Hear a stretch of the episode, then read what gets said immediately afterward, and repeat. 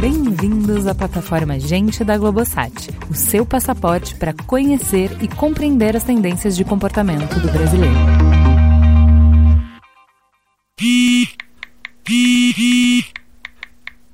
Em novembro do ano passado, a aposentada Iracema Poliquese atendeu aos pedidos da família e comprou um celular.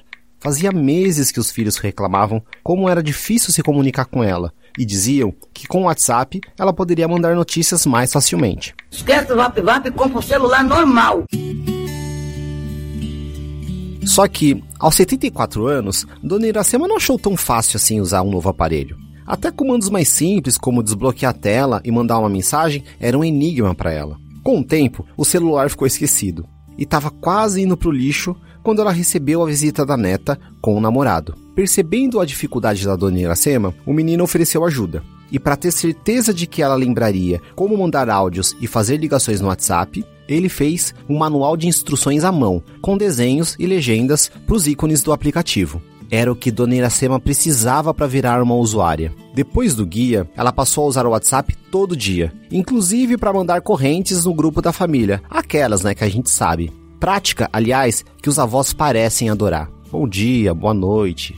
O autor do guia, o estudante Alexandre Drabeck, postou a história no Twitter e o post viralizou. Mas, mais do que likes e compartilhamentos, o Alexandre recebeu milhares de mensagens pedindo para ter acesso ao tutorial. E é ele que a gente vai ouvir agora eu recebi bastantes mesmo pedidos no Twitter, assim. Na época eu postei, assim, eu, eu, esperei quase um dia, assim, quando eu vi que explodiu mesmo, assim.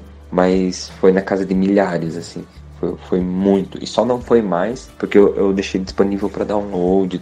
Bom, a demanda pelo guia veio de todo o Brasil e fez com que o estudante percebesse que não eram só os idosos que estavam com dúvidas de como mexer no aplicativo me deixou muito surpreso. Foi um absurdo, porque até pessoas jovens da minha idade ou até um pouquinho mais, eles não sabiam algumas coisas que estavam no manual, assim, como segurar o áudio e arrastar para cima, assim. Interessante. A história do Alexandre e da Dona Iracema mostra que existe um público que, como ela, quer se conectar, mas precisa de ajuda. São milhares de pessoas que até ficam sabendo das novidades tecnológicas, mas que precisam de um empurrãozinho para começar a mandar emoji. E de onde vem essa ajuda? Além das iniciativas individuais como a do nosso amigo Alexandre. O que a nossa sociedade está fazendo para incluir na vida digital quem não sabe enviar nem áudio de zap e muito menos postar foto no Insta? Se você nunca precisou que alguém desenhasse o passo a passo de um aplicativo para você, não ria da ideia tão cedo. Por quê? De acordo com as projeções tecnológicas, um dia você vai precisar. Eu sou Túlio Custódio e hoje o Gente Investiga vai navegar pelos mapas digitais brasileiros na companhia de Fábio Amado, especialista em inovação e cofundador da Wake Insights. Então liga o GPS e vem com a gente.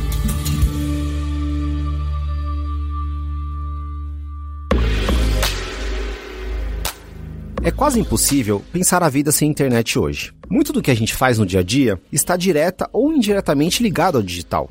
E claramente, algumas pessoas têm mais facilidade com tecnologia, principalmente os mais jovens, uma galera nascida no final dos anos 90. Para essa geração, chamada de nativos digitais, aprender a mexer num aplicativo, por exemplo, é algo quase intuitivo. Afinal, eles cresceram num mundo conectado. Mas e quem teve que se adaptar a esse universo? Como é ser um imigrante quando o assunto é tecnologia. Quando você fala de imigrante, um cara que tem que sair do país dele da noite pro dia porque estourou uma guerra, por exemplo, esse cara ele sai da cultura dele, ele sai da linguagem que ele tem no dia a dia e ele é obrigado a aprender tudo do zero no dia seguinte. Então, vida de imigrante não é fácil. Então, quando a gente pega, por exemplo, essa galera que tem que do dia para noite aprender ou reaprender a fazer alguma coisa, só que no meio digital, é muito complexo.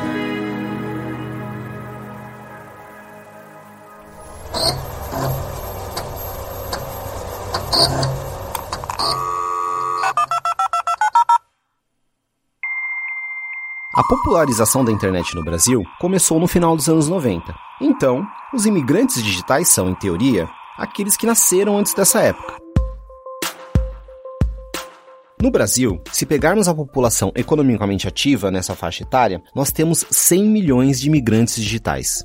Economicamente, isso é muito importante porque hoje em dia, muitas das empresas, principalmente essas também, imigrantes digitais que nasceram antes dos anos 90, elas estão numa cobrança gigante do mercado de inovação, de gerar uma percepção inovadora e também num processo de digitalizar os processos internos e serviços direto para o consumidor, né? E como essa pressão é tão grande para eles, eles estão meio que mudando os serviços, as interações com o cliente final sem tanto planejamento. Então isso faz com que o, o, corte seja muito brusco perante ao cliente, ao consumidor ali no final. Então, quem tem um perfil extremo lá de imigrante, que não é tão familiarizado, não tem tanta facilidade com o meio digital, acaba sofrendo muito. Essa corrida para se digitalizar está na raiz dos empreendimentos do novo milênio. Aos poucos, a tecnologia vai tomando conta de coisas simples na rotina do brasileiro, como chamar um táxi, pagar uma conta ou até pedir comida. E no meio dessa maratona, quem não acompanha as mudanças acaba ficando para trás. E para entender como os imigrantes digitais viram usuários, a Wake Insights fez uma pesquisa com mais de 250 brasileiros dessa faixa etária. Os resultados apontam para um três tipos de perfis. O primeiro é bem parecido com a Dona Iracema, que ganhou o guia do WhatsApp. É aquele analógico nato, que conheceu tarde a tecnologia e que tem muito apego às práticas antigas. São pessoas que precisam de ajuda no processo de adaptação. Continuando a analogia do imigrante, que eu acho que é legal. Imagina lá o cara que saiu do país dele, teve que ir para um outro país, da noite para o dia, teve que reaprender linguagem, cultura, uma série de outras coisas. Esse cara é o extremo do imigrante, é o refugiado, que a gente chama, que é o que tem mais dificuldade com o meio digital. O outro extremo desse comportamento é quem se adapta super bem às mudanças. É chamado naturalizado. Então tenta imaginar, sei lá, o cara que tá assistindo Friends, seriado americano, entendendo um pouco da cultura americana, aprendendo um pouco de inglês, quando ele entra no país, nos Estados Unidos, ele já sabe um pouco a linguagem, então ele tem um pouco mais de facilidade de locomoção. Entre esses dois perfis está quem viu tudo acontecer, introduziu a tecnologia para outras pessoas e agora está se sentindo ultrapassado pelo que ajudou a criar. É o colonizador que é um perfil que é tipo abre alas assim da tecnologia do meio digital. O cara que ele foi viver o sonho americano entre aspas, né? Pô, fui aprender a língua na raça, fui entender comportamento lá, cultura na raça, porque eu queria ir atrás de um sonho. Correu, correu atrás e quando ele se estabeleceu, ele acabou se acomodando. Então ele é muito inflexível com mudanças, né? Então talvez o perfil mais duro e difícil da gente trabalhar.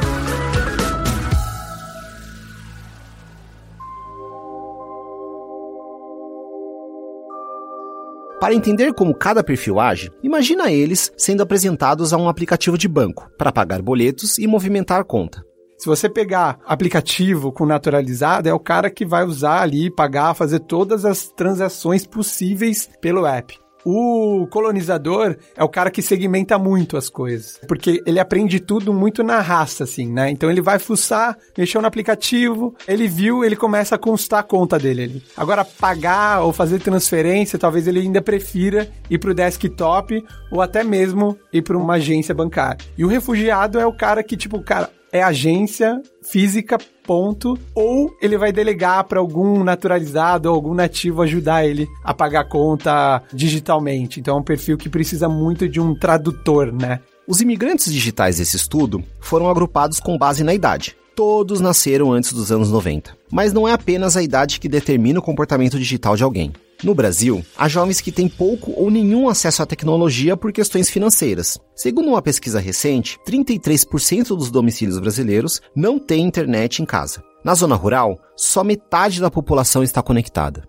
As desigualdades na oferta de acesso pode definir a forma com que certos grupos interagem com a rede. Uma coisa que eu costumo sempre dizer é que, tipo, o Fábio, aqui eu, naturalizado, da classe média, branco e que teve acesso à internet e à tecnologia, faz com que o Fábio, que nasceu no meio rural, na, numa comunidade X, que não teve esses mesmos acessos, cara, se comportem digitalmente completamente diferentes, né?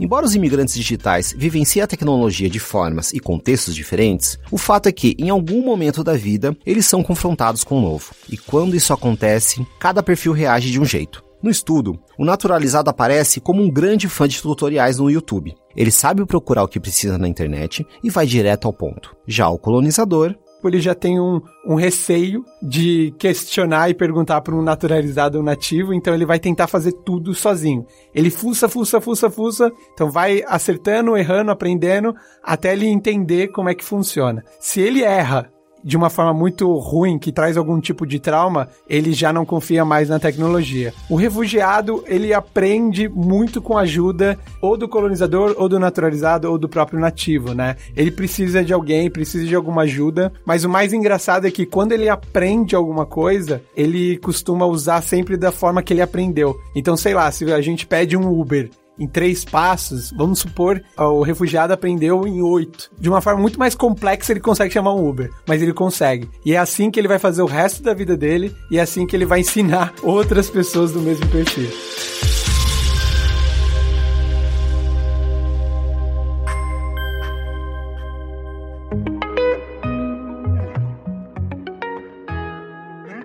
As dificuldades que os imigrantes digitais enfrentam têm muito a ver com aprender uma nova língua. Aplicativos e softwares têm um repertório de códigos e símbolos que formam um vocabulário próprio. É porque é um mundo completamente novo, é uma língua nova. Lembra lá do imigrante, ele ainda não sabe falar essa língua, então ele vai precisar de ajuda para tudo. Como qualquer língua nova, quanto mais palavras você aprende, mais você entende o contexto. Mexer em um computador Mac, por exemplo, fica muito mais fácil depois de entender como funciona o iPhone. São os mesmos símbolos. Olhar e não identificar esses símbolos gera uma sensação de não pertencimento, que pode afastar os imigrantes do processo de aprendizado, principalmente os analógicos de carteirinha.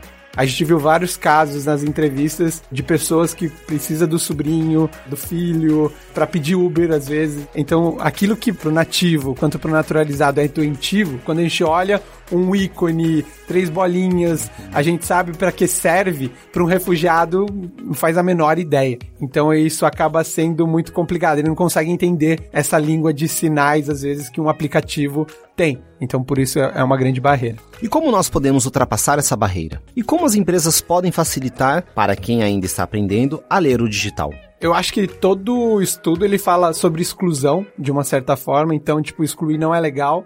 Ter um pouco de empatia pelas pessoas que estão sendo excluídas, eu acho importante. Agora, pensando em empresa, dentro do mercado, qual que é a minha responsabilidade dentro da minha área para tentar educar digitalmente as pessoas que precisam ser educadas, e aí no sentido de ajudá-las a entender a importância de entender o meio digital, ajudar, acho que trazer um pouco mais de familiaridade também.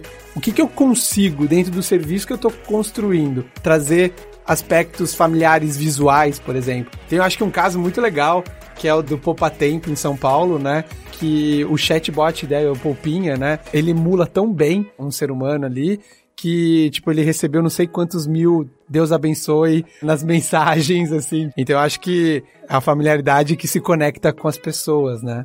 Essa conexão com todos os públicos vai ser importante no futuro também. Porque, afinal, por mais especialista que a gente seja hoje em dia em tecnologia, é muito possível que um dia esse jogo vire. Se hoje a gente não é um imigrante digital, amanhã a gente vai ser. Então eu acho que a exponencialidade da tecnologia contribui para a gente virar imigrantes de diversos assuntos com mais velocidade ainda. No futuro, uma versão do guia da Dona Iracema pode ser útil até para pessoas como Alexandre, aquelas que hoje produzem os manuais. Com as mudanças cada vez mais aceleradas na tecnologia, ser imigrante ou nativo vai depender do que está em jogo nas fronteiras do conhecimento. A única certeza daqui para frente é que a gente vai ter que viajar sempre com dicionário no bolso.